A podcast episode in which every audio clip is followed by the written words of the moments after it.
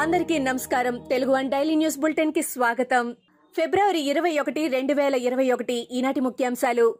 Doha నుంచి గన్నవరం వస్తున్న air India విమానం స్వల్ప ప్రమాదానికి గురైంది. గన్నవరం ఎయిర్పోర్ట్లో ల్యాండింగ్కు ప్రయత్నిస్తుండగా విమానం అదుపు తప్పి రన్వే పక్కనే ఉన్న ఓ విద్యుత్ స్తంభాన్ని ఢీకొట్టింది. ఈ ఘటనలో ఎయిర్ ఇండియా విమానం రెక్కలు దెబ్బతిన్నాయి. ఈ ప్రమాదం జరిగిన సమయంలో విమానంలో అరవై నాలుగు మంది ప్రయాణికులున్నారు. ప్రయాణికులు సురక్షితంగా ఉండటంతో అందరూ ఊపిరి పీల్చుకున్నారు. ఏపీలో నాలుగో దశ పంచాయతీ ఎన్నికలకు సర్వం సిద్ధమని పంచాయతీ శాఖ ముఖ్య కార్యదర్శి గోపాలకృష్ణ ద్వివేది తెలిపారు. పదమూడు జిల్లాలలోని పదహారు రెవెన్యూ డివిజన్లు నూట అరవై ఒక్క మండలాల్లో ఎన్నికలు నిర్వహిస్తున్నట్లు తెలిపారు. ఇరవై ఎనిమిది వేల తొమ్మిది వందల తొంభై ఐదు పోలింగ్ కేంద్రాలు ఏర్పాటు చేశామని ఆరు వేల నలభై ఏడు సమస్యాత్మక నాలుగు వేల తొమ్మిది వందల అరవై ఏడు అత్యంత సమస్యాత్మక కేంద్రాలు గుర్తించామని పేర్కొన్నారు.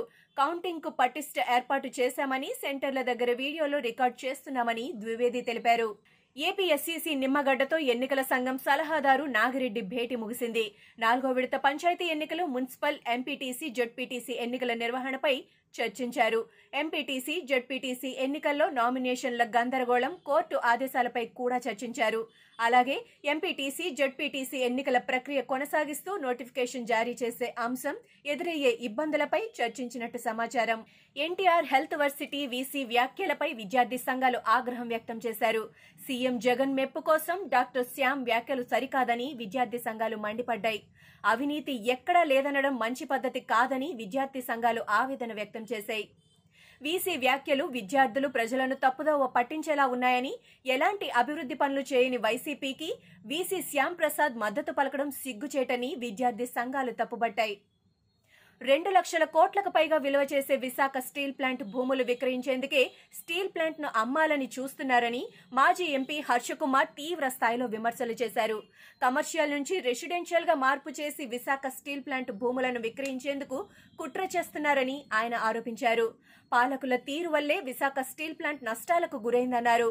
పాలకులు విశాఖ స్టీల్ ప్లాంట్కు గనులు కేటాయించలేదని అన్నారు. వామనరావు దంపతుల హత్య కేసులో తనపై వస్తున్న ఆరోపణలపై స్పందించారు పెద్దపల్లి జడ్పీ చైర్పర్సన్ పుట్టా మధు. కేసులో పోలీసుల కన్నా మీడియానే అత్యుత్సాహాన్ని ప్రదర్శిస్తోందని విమర్శించారు.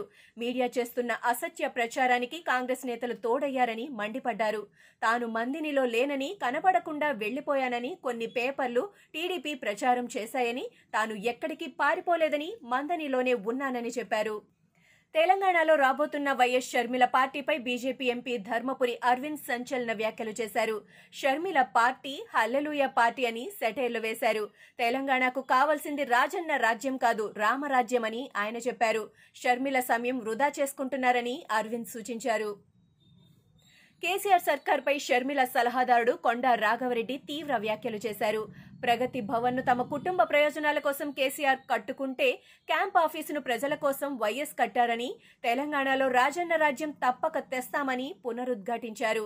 రంగారెడ్డి హైదరాబాద్ జిల్లాల ఆత్మీయ సమ్మేళనంలో ఊహించిన దానికంటే అధికంగా రెస్పాన్స్ వచ్చిందని ఆయన అన్నారు. కొత్త సాగు చట్టాలపై కాంగ్రెస్ నేత ప్రియాంక గాంధీ వాద్రా మరోసారి మండిపడ్డారు. కేంద్ర ప్రభుత్వం ప్రధానమంత్రి నరేంద్ర మోడీ రైతుల కన్నీళ్ళను తుడవటంపై దృష్టి పెట్టడం లేదని దుయ్యబట్టారు. ప్రపంచాన్ని చుట్టి వస్తున్న మోడీ ఢిల్లీ సరిహద్దుల్లో నిరసనలు తెలుపుతున్న రైతుల వాదనను వినడం లేదని ప్రియాంక ఆగ్రహం వ్యక్తం చేశారు.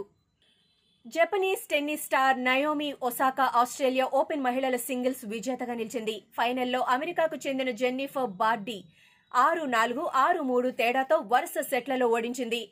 ఒసాకా కెరీర్లో రెండోసారి ఆస్ట్రేలియన్ ఓపెన్ గెలుచుకుంది. ఓవరాల్గా ఆమె కెరీర్లో ఇది నాలుగో గ్రాండ్ స్లామ్ టైటిల్. ఇవి ఈనాటి ముఖ్యాంశాలు. మరికొన్ని ముఖ్యాంశాలతో మళ్ళీ రేపు కలుద్దాం.